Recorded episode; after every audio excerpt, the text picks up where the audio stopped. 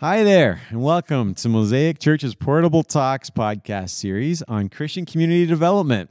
My name is Andrew Karram, and I'm the lead pastor of Mosaic Intercultural Church in London, Ontario. And I'm Kenny Wallace, and I'm the pastor of Liturgy. And I'm David Cottrell, Mosaic's pastor of Outreach and Community Development. So we are here to do three things. First, we're sh- we will share our stories of Christian community development. Second, we'll discuss the scriptures that call us and teach us to practice Christian community development. And third, we will consider practical steps that each of us can take as individuals, but also that we can take as a church community to grow in Christian community development. Christian community development is a, a bit of a mouthful, so we'll often talk about it as C C D. It's one of Mosaic's compass points, so we believe Jesus has called all Christians to follow him and practice C C D in one way or another. C C D is an approach we take to every area of our work at Mosaic. So, for example, I, in, in my work with our liturgists, our, our worship leaders here, um, we're using Christian community development, or C C D, principles there. So we got the wording Christian Community Development from the Christian Community Development Association, the C C D A, which began in Mississippi in the southern United States. We do not have a formal relationship with them, and they are not seeking to expand as an organization outside of the United States, which we really respect. But the reason we have adopted this language is, first, that it is explicitly Christian. It's rooted in the scriptures, and it flows out of the ministry of faithful Christians in their own context. Second, it is distinct. It stands out, and it has clear Christian concepts that are connected with it and rooted in the context from which they come. Third, we really respect the example that our brothers and sisters in the C C D A have set, and we want to learn from them and emulate their work in our own context. Mm-hmm. And throughout these podcast episodes, you'll get to hear the stories how each of us has been influenced and shaped by Christian community development. You'll also hear how we live out C C D in our work here at Mosaic and our lives in London. And we'll take the time in each episode to discuss the scriptures that God has used to call us to this kind of work and that he's used to teach us how to do it. We'll also talk about practical ways that you can take a C C D approach to life. And we'll pray for you and bless you into the faithful practice of C C D. All right, so today we get to hear the story of Pastor Andrew. So, mm-hmm. Andrew, tell us tell us about when you first engaged uh, C C D. Yeah. So when I was doing my undergrad at Wilfrid Laurier University in Waterloo, Uh, I remember very distinctly going to church one Sunday, and they had a special speaker named Joyce Heron, and uh, she's now married, uh, and her last name is Joyce Reese. Um, but she gave this prophetic word about God's commitment and passion for justice. And at the time, she was um, living in the downtown east side of Vancouver, and just the fire and the power in her was incredibly, like, convicting. Not You know what I mean? Like, the Holy Spirit was speaking mm-hmm. through her very powerfully. And I was like, oh my goodness. And that was a, it was a radical message that I had not heard before. And then somewhere it w- in the next year, I was um, doing this word study through the Bible where I was, uh, I had this list of scripture passages that talk about righteousness and the word righteous. And I was just basically reading everything I could in the Bible about that. And I got to Isaiah um, fifty-eight, right? Mm-hmm. Where it talks about, Um, you know, God is not really impressed with our religious activities. This is like, if we're going to be fasting and that kind of thing, the fast that really pleases God is if we clothe naked, look after our neighbor, that kind of thing. And then as we walk in God's righteousness and keep his Sabbath and that kind of stuff, then our righteousness will shine like the sun, right? And again, like, God convicted me so deeply. And so I think at that moment, I think I was probably like fasting and doing that, that study, and I was like, oh no, I should think about justice while I'm fasting. And um, so a friend of mine I, I helped me out, and she collected my money. So I, when I fasted, I just set aside the money that I would spend on food, gave it to her, and then we would give it to some organization or whatever. Anyway, long story short, um, some other folks that were in my circles introduced me to this uh, organization in Kitchener-Waterloo called The Working Center. So not an evangelical organization. They're coming out of the Catholic world. Uh, there's this family, uh, Joe Mancini, and um, I forget the rest of his family members' names, but they had gone to Africa and, as on, uh, on a Roman Catholic service trip, and had been overwhelmed by the dynamic community that was there. And they came back to Canada, and they were like, why is our community life so thin here? And I said, maybe we could live like the African people that we met over there. Maybe we could think about how they live out community and, and do that here in Canada. And so they um, they moved into downtown Kitchener, lived in a tiny apartment, uh, lived communally, and were thinking and praying about practices that would um, really like cultivate the shalom, if you will, like the the, the flourishing, the godly flourishing of Kitchener-Waterloo. And um, and they were really listening to this, uh, well, reading, I guess, not list. This is way before podcasts, but they were um, reading a guy named Ivan Illich, and so they got really into, uh, I probably pronounced that name wrong. Do you guys know how to pronounce that name? It might be Illich. No. I'm not sure. Um, anyway, they were, they began to, to, they had these really core practices that include, they included things like uh, shared tools. Um, I forget the rest of them, but that was kind of my introduction to people Uh, who were taking Christian faith and thinking deeply about the systems and structures that they were in and then living it out. But when I showed up to volunteer with them, I took some, st- uh, by this time I was an InterVarsity staff worker, campus minister, and I took some students with me to go volunteer, and they were running like a community meal, right? And uh, there was this woman named Gretchen who said, okay, if you guys want to volunteer here, you're very welcome, but you have to eat first. You have mm. to be served and you have to eat. Mm. They're like, okay. So we had to go through the line to receive the free food, right? It was like, and it was like the second harvest thing, right? So it's all the leftovers from the grocery stores. It's been prepared by volunteers. We had to go and be served by other people, some of whom were like living on the street and whatnot, and go sit among the people and and eat. And and so they they enforced, that's not really a great word, but they had these principles and practices that flipped relationships and power dynamics upside down, mm-hmm. right? Very simple, very mm-hmm. elegant, but really powerful and really compelling. And so I, um, for a while, I took students to volunteer and do that kind of work uh, and learn from, from the Working Center.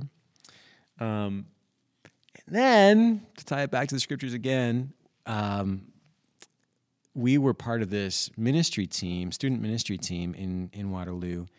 Um, we had a mentor named Allison Seward who came in, and she taught us how to read the scripture as a community and listen to what the Spirit was saying. And uh, so we were reading the Gospel of Mark, and she really challenged us. She said, you know, this idea of proximity, right? Like when Jesus calls people to follow him, they have to come and live with him. They've got to be with him. They've got to see him live. And Um, and you look at the early church in Acts two, they're living communally, they're sharing, right? She said, that's what you need to be doing. And so we really took that seriously and began to seek out uh, opportunities to, to live close to each other, to live um, close to the people that we were serving. So we really relocated. And this was way before, this is a few years before I became aware of John Perkins' work, right? Um, but those... Um, But those practices of reading the scripture in community, saying, okay, this is how God's calling us to live it out, and then doing our best in faith to go after that, led us to buy houses together close to people that we were serving, um, and then uh, and really practice the kinds of things that are very much in line with the three R's, right, with um, relocation, reconciliation, and redistribution. Um, and then I think it was when we came here that we found out about C C D A specifically, but that was mm-hmm. one of the things that just struck me is that in all three of our podcasts, we're talking about taking the scripture literally in some ways, whether it was inviting people, whether it was gardens, whether it's um, you know, being with people, and uh, that's something that's people kind of shy away from sometimes, and yet we realize that um, a lot of scripture is instructional. Yeah, so again, in your situation, it was coming across what's in Isaiah fifty-eight. Mm-hmm. It clearly spoke to you, yeah. And in the Gospel of Mark. So what, what? How do you think we should read Scripture? You said you learned. That's a great question. How should we read Scripture?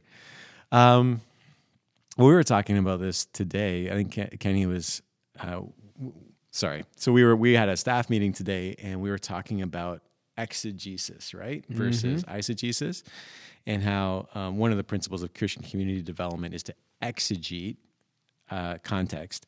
And I liked what Kenny said about that, because when uh, somebody asked Kenny, like, what does it mean to exegete? And you you talked about, like, reading what's in the text, right? So you need to read what is the meaning of that text. What is the text saying? You're not trying to read your own ideas into it, but you're also letting the text read you, mm-hmm.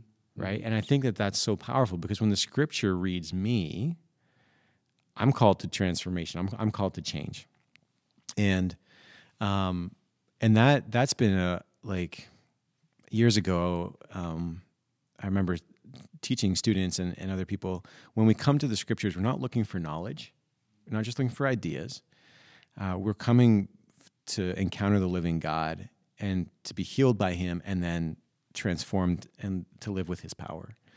So that's kind of how oh, I would thanks. hope that we read the Scripture. It's mm-hmm. awesome. It's awesome. When when you think about our community here, right? When you think about Mosaic, what are some ways that you've seen those those principles that you were living, you were espousing? How have you seen that play out in in our, our church community? That's a great question. I mean, I um, one of the things that really drew us to Mosaic at the beginning was um, the fact that many people had relocated from different neighborhoods and even from different cities to live in close proximity to um, to people that they wouldn't normally be living with, right? And um, we had done that in student ministry, and then when we saw people doing that for the sake of working uh, with David at Mosaic and with the Life Resource Center, we were like, that's that's really great. And to see, like, now there's people at Mosaic who have been living in, like, well, for them are pretty challenging. Like, they're not the neighborhoods that they grew up in, right? Um, they're more challenging, and they've been living there for years, and they've got good relationships with neighbors. That's delightful. Um, so definitely seen that.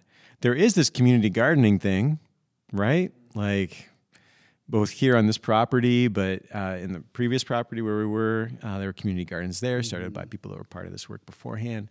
My wife, Kimberly, loves community gardening, you know. Yeah, she does. Um, yeah. Uh, so that's been really good. Um, so, yeah, that's been that's been huge. And I would, yeah, I think maybe I'll stop there. Those those things are really key. That's awesome. And as as you think, like, think in future terms, right, for our community, what are what are some ways that that our community can continue to grow in that? Well, one of the biggest things, I think, for me, so uh, when I think about the the redistribution value or principle that, that uh, Doctor John Perkins practiced and, and taught people, um, I've thought about that partially economically, for sure, but also um, in terms of what you mentioned earlier, Kenny, about, like, what are the gifts that we've been given? And um, I recognize that I've been given incredible gifts around leadership, mentorship, and Scripture interpretation. And so for me, one of the things I really long to do is to redistribute those gifts, mm. right? So to think about, how can I give away the gift of leadership? How can I give away the gift of interpreting the Scriptures? So when I started at Mosaic, I taught Bible studies, right, to students, um, and just gave away those skills of interpreting the Scriptures together. But I also feel like we need that in a fresh way as a church, and maybe, you know, more broadly as um, as Christians. We're like, we actually expect God to speak when we come to the Scriptures together, mm-hmm. and we and we discipline ourselves to to hear what the text is saying and hear what the Spirit is saying, and to set aside our presuppositions. Um, and even maybe our own insecurities mm-hmm. and, and our own priorities, and say, okay, God, like, what do you want to say to me right now? So when you ask this question, like, where would I love to see us grow? I would love to see us, like, um, experience the power of the Scriptures as a whole church community, and then to to to see people responding in faith and living it out and being like, okay, God spoke this today. We're doing this today, you know? Mm-hmm. Wow. That would wow. be amazing. That would be wonderful. That's awesome. I hear I hear this... this term that you're saying of expectation, Like, we expect the scriptures to speak. We expect God to work. Would you would you bless us into that expectation? Yeah, Heavenly Father, um, boy, we confess that our expectations uh, are often much less or just very different uh, from what you want to do. So I pray that you would renew in us faith and refresh our expectations, um, particularly, Lord, around how you might want to speak to us through the scriptures. God, I pray for us as a church that when we gather to study the scripture together um, as a big body and even just as individuals and, and in smaller groups, God, would we come with expectation? And would you uh, blow our socks off? Because our Lord Jesus said that when we come with a small measure of expectation, we'll get a small measure back. But when we come with a big measure of expectation, there will be this overflow that we mm-hmm. would be surprised by. And God, that's been true in my life, and I pray that you would show that to be true in, in the life of our church. Would you teach us to come with big expectations, big faith, and would you uh, just show us how good you are and faithful you are? And I pray it in Jesus' name. Amen. Amen. Amen. Amen.